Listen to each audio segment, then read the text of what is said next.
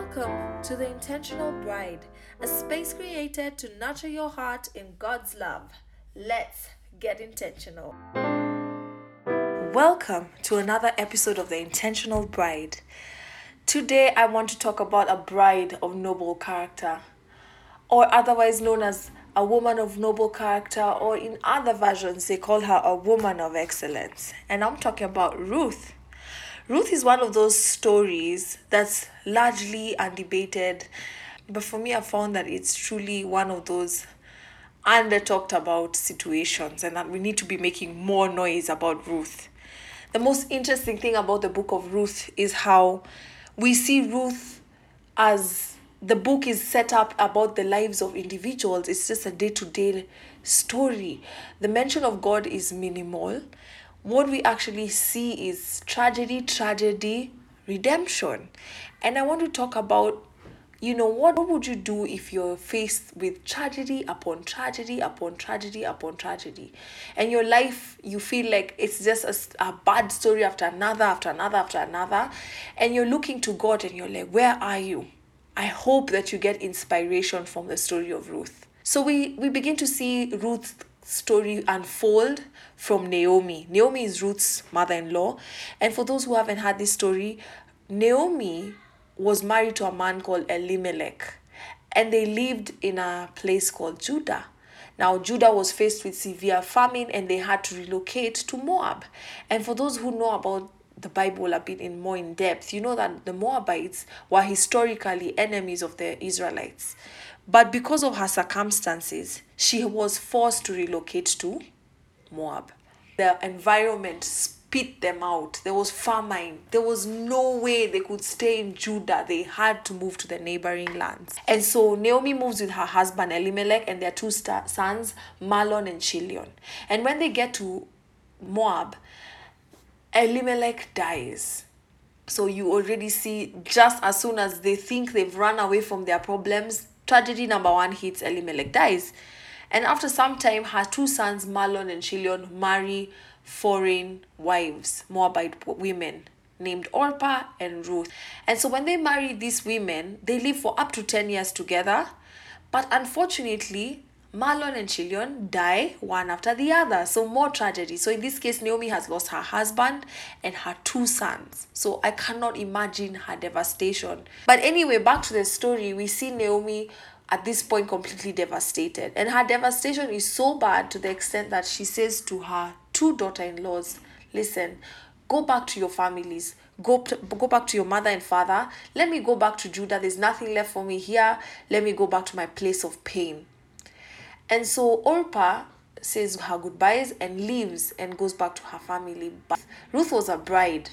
Ruth wore her title bride.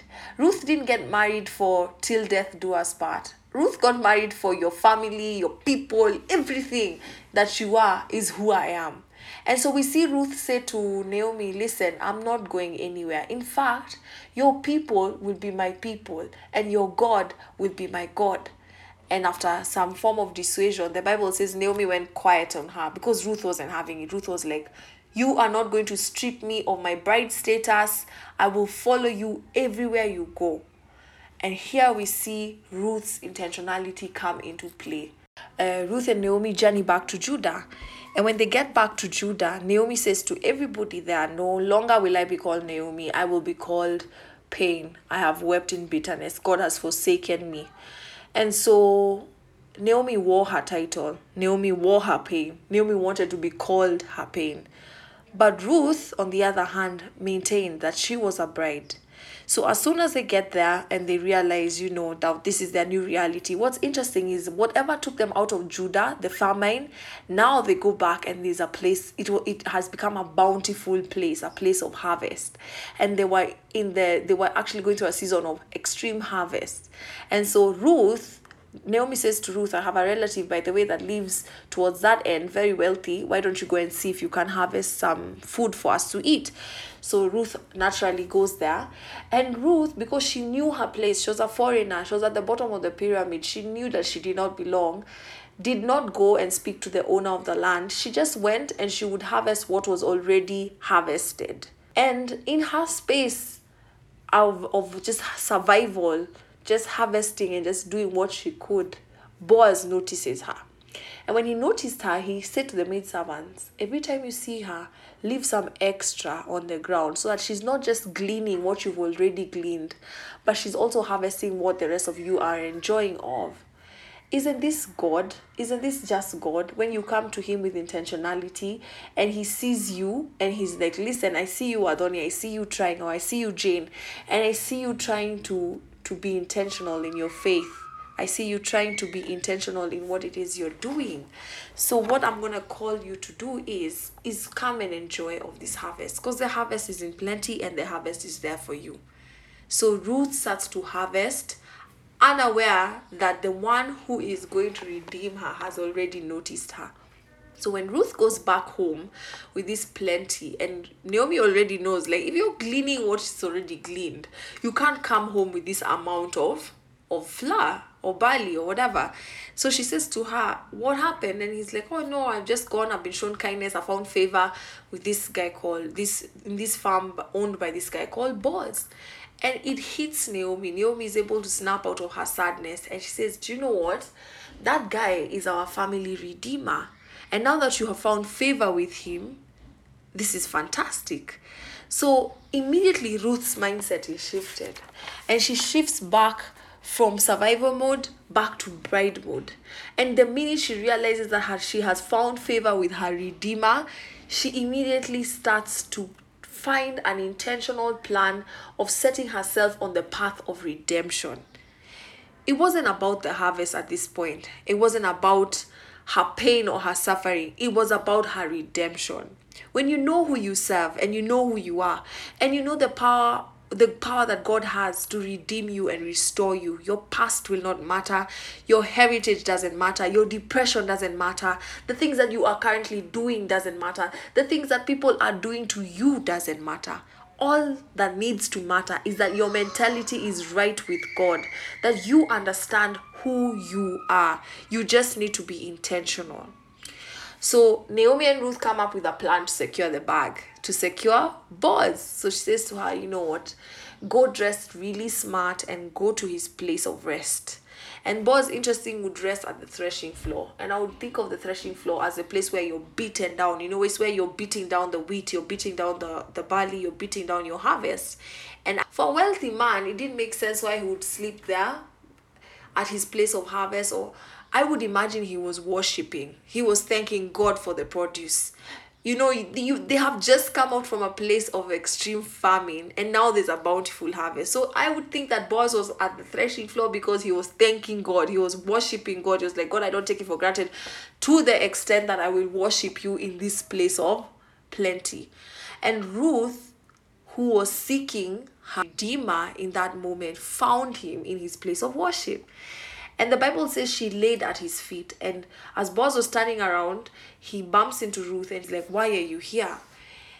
And she says, I'm seeking redemption. And you know what he said to her? He said to her, You haven't gone after young men, you haven't gone after the poor or the rich. What you have gone for is you had is right.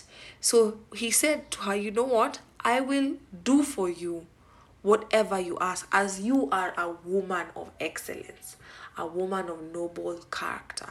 And this is where we see her called that. Her Redeemer called her a woman of excellence, a woman of noble character. In our case, Jesus calls us a bride of excellence, a bride of noble character. But what made her a bride made her special was that she was intentional in her ways. She never lost her label bride. She never lost her label of excellence from the very beginning of where she married into Ruth's family.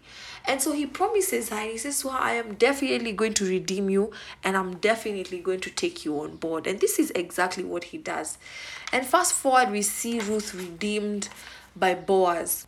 And the two of them continue to have a family together, and they have a son called Obed and Obed becomes the father of Jesse, and Jesse the father of David. And from here, we begin to see the lineage of Jesus come into place. So, what can we learn from a story like this? God is interested in you.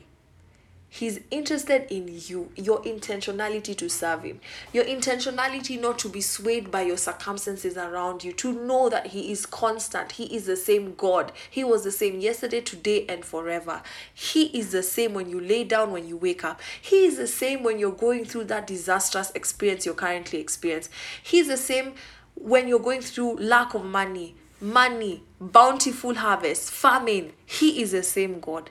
And every day you lay at His feet, He sends you out with a blessing. And not only a blessing for you, a blessing for others. Because back when Ruth was laying at the feet of Boaz, we see him send her away with a blessing for Ruth as well.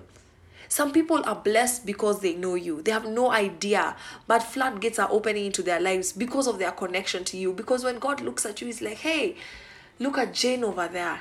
Look at Purity over there. I know her. I know her daughter. I know her workmates.